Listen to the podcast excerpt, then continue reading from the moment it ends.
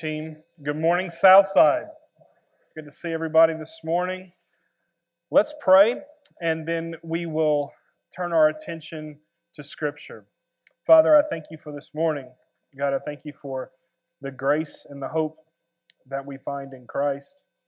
And Father, this morning, as we seek to be clear about who Jesus is, both in our hearts and in our lives and the people we talk to, Father, I, I pray that as we, we look at your word this morning, that we'll be challenged by it, that we'll be encouraged by it, that we'll be spurred on to deeper and further faithfulness.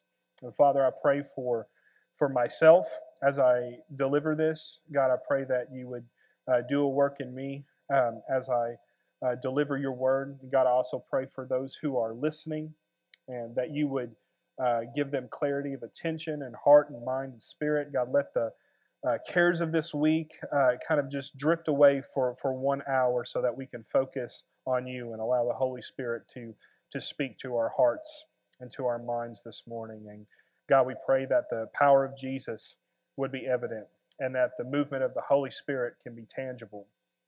And Father, we, we pray all these things in the strong name of Jesus. Amen. We're going to be in Acts chapter 5. We're going to be in Acts chapter 5, verses 27 through 32. Acts chapter 5, verses 27 and 32. And as you're turning to that passage in Scripture this morning, I want to give a little context for this passage. According to Scripture, the, it was the Sadducees' jealousy that motivated them to put the apostles in a public prison. And by God's grace, the apostles were freed from that prison by an angel of the Lord and entered the temple complex and began to preach the gospel.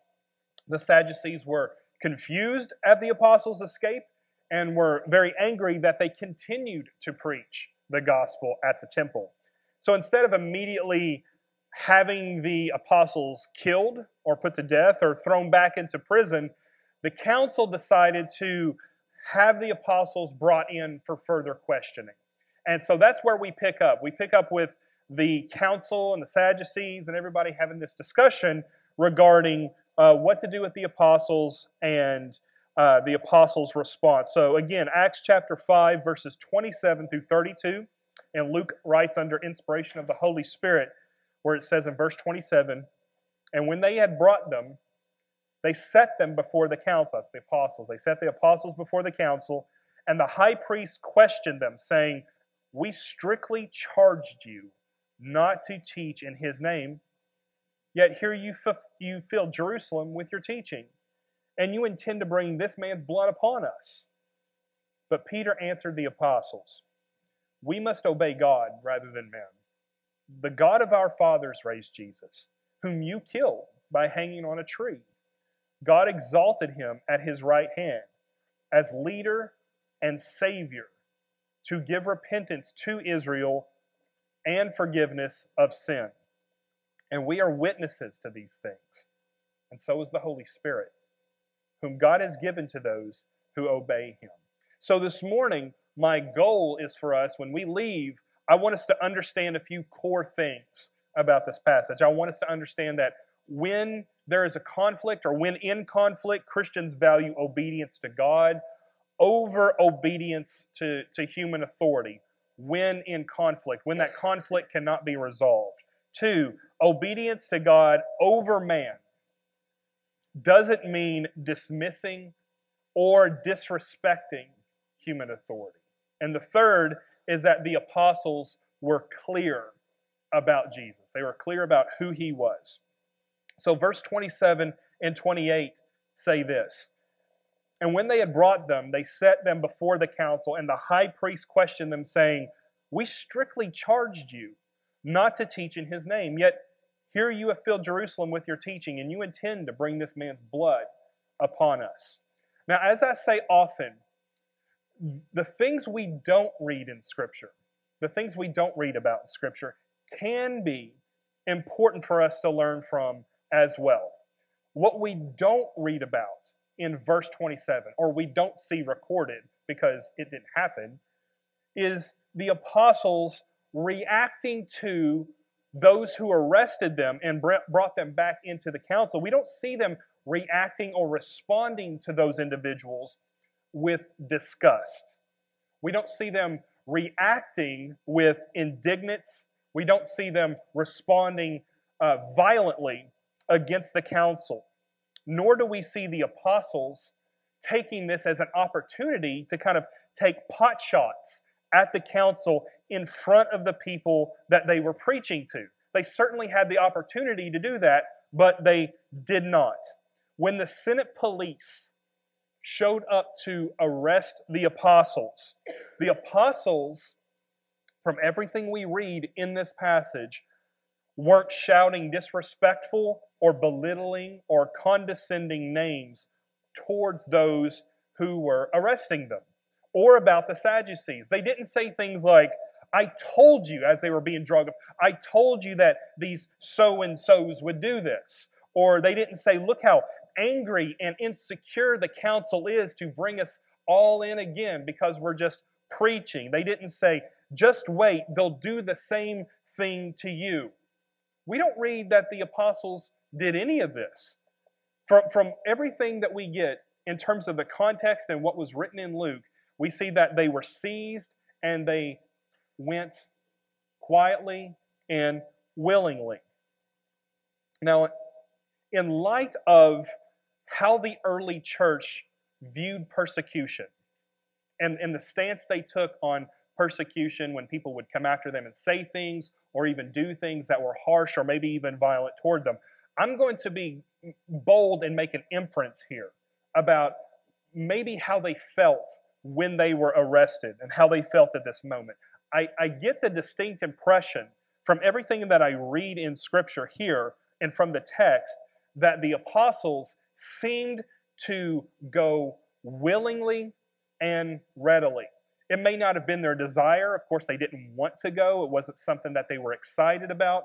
But when the apostles were confronted with the prospect of being arrested for Jesus' name, we don't see a violent or harsh response from them. But it seems as if, from everything that I've understood about how the early Christians viewed persecution, that they went willingly and readily for a purpose. The apostles, more than likely, saw this as perhaps an opportunity rather than a curse. They saw it as an opportunity to speak on behalf of the goodness and the worthiness of Christ and to plead with those who sentenced Jesus to the cross in the first place. Remember, these Sadducees are probably part of the council that condemned Jesus to death in the first place. And they probably saw it, the apostles saw it, as an amazing opportunity for them to witness to and, and even, perhaps even convince. Convince those who just a short time ago sentenced Jesus to the cross. And what a what a, I think what a tremendous proof of grace this would have been if these doctors of the law, these highly educated doctors of Torah, as they would fancy themselves, what if what if they would have been convinced and, and added to the church if it finally clicked in the council's mind and the heart that the Old Testament was all about Jesus the entire time. Jesus himself said something similar to the religious leaders, almost probably some of these same religious leaders in the Gospel of John. Let's look at it. Gospel of John, chapter 5, verse 37 through 40. Gospel of John, chapter 5, verse 37 through 40.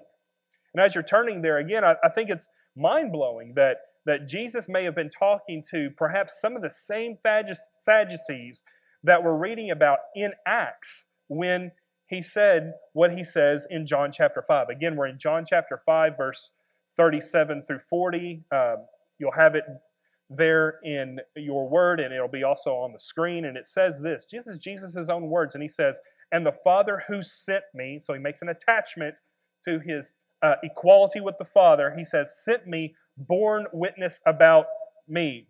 His voice you have never heard, his form you have never seen, and you do not have his word abiding in you, for you do not believe the one whom he has sent. He's talking about himself. Verse 39 You search the scriptures. He's talking about the old, what we would call the Old Testament scriptures, because you think in them you have eternal life. And it is they that bear witness about who? Me. And so Jesus makes it very clear that the entire Old Testament, or what we would refer to as the Old Testament, is referring to Jesus or pointing to Jesus or pointing to a time when Jesus would come. It says, They bear witness about me. And verse 40 finishes, and he says, Yet you refuse to come to me that you may have what? Life. So Jesus is making it very clear of the attachment that he has not only to God, but also the fact that he is the one that dispenses eternal life. He says, You come to me for life. And what an amazing proof of grace that would have been if these apostles could have convinced these Sadducees that what we read, what Jesus said to them probably less than a year in the past, was right there, true, still right in front of them. What, what, a, what a great thing that would have been for the church. It, it has the potential, I think, to be very instructive for us in how we interact with those in our lives who need their lives transformed by Jesus. When the apostles were brought in, we don't read that they were intimidated.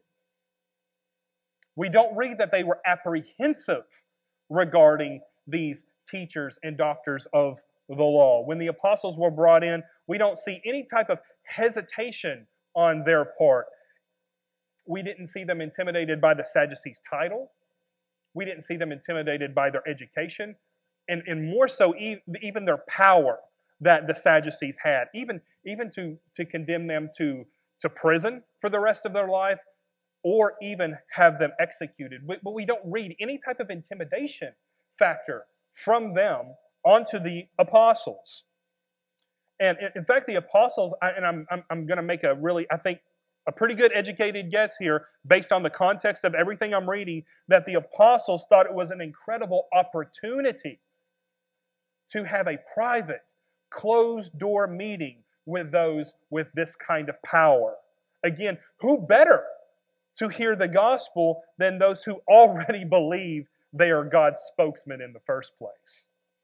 What a, who better than to, to, to witness to? And wherever you find yourself, wherever you find yourself this morning, never allow someone else's position, education, title, or power keep you from sharing the truth of what God's done in your life with them.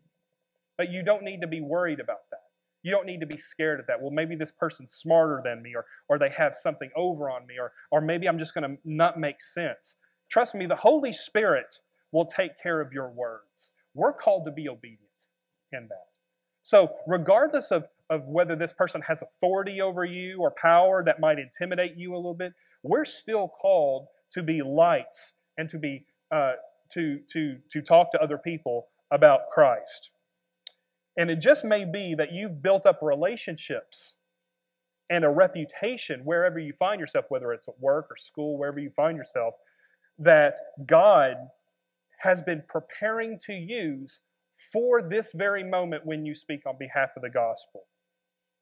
The truth is, you may not be the one who makes the quote, huge impact in your city or state. However, you could easily impact the one who does.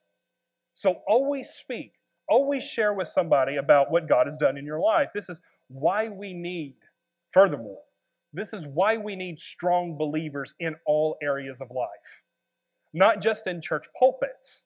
When, when someone has a passion for the Lord, it, it doesn't always mean they're called to full time vocational ministry. When someone has a passion for the Lord, they're needed in fields of education, management, law, academia, business, medicine, administration, Believers are needed in factories, front offices, law enforcement, public service, food service, big box stores, and local small businesses. All of these things need, need, need dedicated Christian employees and managers and owners. So, will you, as a believer, make the most of the opportunity that God just simply lays at your feet, at your places of business? It doesn't always mean giving a gospel presentation every single time. Sometimes it, it may mean exhibiting the type of character that is distinctly Christian, that matches your confession. It may also mean being a Christ like presence consistently, day in, day out, in your place of business, so that when people come to you, they're doing so because they know for a fact that you are a person of integrity and you're going to point them back to Christ. It's being a person who is willing to share scripture with and pray for bosses, employees, co workers, fellow students, instead of gossiping about them or treating them with disrespect. The apostles could have absolutely hated that they were brought in again and hated those who brought them in again. And from every metric, it seems that they almost had the right to. Here they are again. They're going to throw us in the prison again. They're going to threaten us with beatings. They're going to threaten us with our life. Of course, they had every reason to feel anger toward these people. But it seems as if the apostles used this instead of an opportunity to get them, but as an opportunity to share the glory of Christ with them. They saw it as opportunities to share the gospel. They could have chosen to acquiesce to human authority and just never spoken again about Christ and kept their mouths shut about Jesus, but they chose to spoke, speak the truth anyway. And I want you to take a moment, just right where you are in your seat. I want you to take a moment and let the Holy Spirit bring to mind a situation that you may be facing right now. One that may not be ideal or something you've struggled with to face head on, and consider how perhaps, just perhaps, God has chosen you, specifically you, not somebody else, but you, to be His light in that place or that situation. And I dare say, if, if we think about it, not for a long time, it may be very quick that we can think of something in our head that, man, I need to be the source of light, the source of truth, and the source of grace in my workplace or wherever I find myself. It may even be within your own family, it may even be within your own marriage. You never know. But think about that. Let, let the Holy Spirit bring that to mind. And as we move forward, keep that in mind as, as we continue to talk. Okay? The Sadducees, they tried their best to pin the apostles as being theological lawbreakers according to the Old Testament law. And you'll see at the end of this verse, uh, they accuse the apostles of slander the council accused the apostles of teaching the, the people that the Sadducees, it was the Sadducees who had killed Jesus, which by all account is absolutely true. But they were still trying to, to, to make the disciples feel as if they did something wrong. But look at verse 28 and what it says. He says, verse 28 says, We strictly charged you. We told you not to do this. And it was on the basis of, they were trying to say, because of our authority, you cannot do this anymore. And this forced the apostles' hand to say, Well, if you're going to make me choose between obedience to man and obedience to God, well, guess what?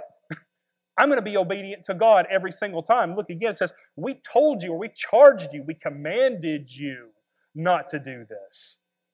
We charged you not to teach in this name. You can teach, but just not in Jesus' name. You can talk and do good deeds, just don't do it in Jesus' name. But the apostle said, no, if we're going to do these things, we're going to do them in a certain way. We're going to have a theological frame for work for why we teach and for why we do good works. It says, yet, here you have filled Jerusalem with your teaching, and you intend to bring this man's blood upon us? the Sadducees, in their, in their lostness, accused the apostles of being theological lawbreakers because they were faithful to the command to preach the resurrection of Christ and not what the council said. Because you didn't obey what I said, the, the council made the connection. Therefore, I'm going to put you into prison or I'm going to have you executed. This is a very, this is a very damaging and scary threat to them. And this has remarkable application for us as, as modern Christians in 2022 has remarkable things for us to consider as a church, both small c and big C. If we're going to be biblically minded Christians, Christ faithful Christians, who want to live faithful, again, to Christ and His church, we have to acknowledge that Scripture makes the case that part of what it means, part of what it means, to be a member of a local body is to be under certain structures of leadership. Not structures installed by an outside governing body, but by the type of leadership that is ordained in Scripture and appointed by local congregations. The nuance for us as biblically minded Christians is how would a church, or even more specifically, Southside, or any church, move forward if those in leadership, I'm talking about a pastor or deacons or Sunday school teachers, wherever, began to or started to try to or attempt to persuade the congregation to move in a direction or adopt theology that's clearly and undoubtedly anti Christian. This is different from having a personal disagreement with somebody or having slightly different perspectives on uh, certain theological issues, like third level tertiary issues. How should a church respond when it's clear, and I mean abundantly clear, that its pastor or its deacons or elders or whomever in leadership are teaching and asking things of the congregation that are contrary to the gospel of Christ? For example, what if, for hypothetical reasons, okay, I hope everybody hears me. For hypothetical reasons, I wanted to open church membership to those of different religions. Okay, if I said, if you, you can be a Muslim and be a member here, or you can be a Buddhist or a Hindu and be a member here at Southside. What if I encouraged us to reject the deity of Jesus and his bodily resurrection, or that salvation is not exclusively found in Jesus by faith through grace alone. In those situations, in those situations, church members prayerfully keep their eyes on Jesus. And it's something I want you to hold on to this as we move forward in the culture and we move in a more continually secular direction. We, we keep our eyes firmly fixed on Christ we plead with the leadership if they refuse to change. We reject that leadership eh, of those leaders and side with Scripture every single time. Every single time. We can't just go, well, there are leaders, they can teach, they probably know a little bit more. No, you have a Bible. This is one of the beautiful things about everybody having access to Scripture is that you can read it and you can know it. Just as much as a pastor can preach and teach, the congregation can hold its leaders accountable to what we read in Scripture. And so when the apostle said, No, you're not my authority because what you're trying to tell me is explicitly anti Christian, therefore we do not obey you, we obey God alone. Notice at the end of verse 28 where the Sadducees say, And you intend to bring this man's blood upon us. So the apostles are accused of slander, when in reality they were accountable. The Sadducees were accountable for the death of Christ. In fact, one of the few times the Sadducees and the Pharisees got along in their whole history with each other was when they were united in the common purpose of opposing Jesus and to have him put to, put to death and have him crucified. This was kind of like the, the theological equivalent of the Republicans and the Democrats okay? And uh, they had a lot of similarities to those parties too. But anyway, the council probably wanted to make the case and say, hey, look, it wasn't us. It was, it was those those Pharisees who wanted to crucify Jesus. Don't look at us. Remember, it's the Romans who used cross. Go, go talk to them. We aren't the ones who are accountable, but they were. They were absolutely accountable. So, in one little conversation, there's this, and I'm going to be bold here there's this whiny sounding threat from the Sadducees that the apostles don't listen to the to the council or give them their proper due as authority mixed with this language that seeks to absolve them as not complicit in the crucifixion of Jesus instead of responding to the council with equal anger and cruelty. Peter instead does something remarkable. Peter, who's usually the most impulsive and reactionary one in the bunch, recognized that obedience to God over man doesn't mean dismissing them harshly or disrespecting that human authority. Verse 29 says, But Peter and the apostles answered, We must obey God rather than men. The God of our fathers raised Jesus, whom you killed by hanging on a tree. This verse does not say, Peter and the apostles answered, Don't tell me what to do. We only answer to God. We can act, say, however we want and however and act however we choose. And furthermore, we don't answer to a bunch of murderers. This is not how Peter answered. He answered with grace, he answered with clarity, but he was not rude and he was not disrespectful the entire time. Peter doesn't answer with a tone of, of immature defiance, but instead he's humble, he's steadfast, he's truthful, and he's resolute. He doesn't imply that human authority doesn't exist, but he's clear that when the demands of either the state or religious authorities directly contradict the Word of God, it's God who must be obeyed every single time.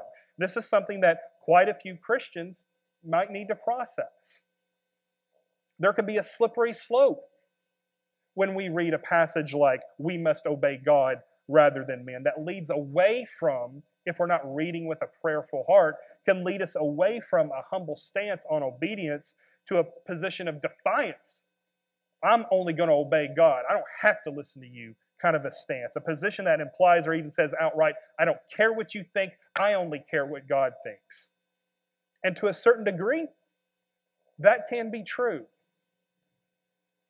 We can't live our whole lives as believers looking over our shoulder for the approval of others. But on the other, hand, uh, other end of the spectrum, our lives are to be lived examples. Ones that others can look to. For example, in an effort to be the best parent that I can be, it's helpful to take into account how my kids would view my actions and my words in light of the faith I profess. This doesn't mean we live fake lives or live for the approval of others. It doesn't. Obeying God and not men shouldn't be said as a statement of defiance. It should come off as a humble stance when applied correctly. Obeying God and not men shows we're not, as the scripture says, tossed to and fro between the culture and our Christian faith. And it actually shows that we do value our witness to the degree that we aren't willing to acquiesce to the outside demands when asked to compromise. Now, there's more we can say, and we're going to put a pin on it for right now. But my question to us this morning is whether how are we living our lives?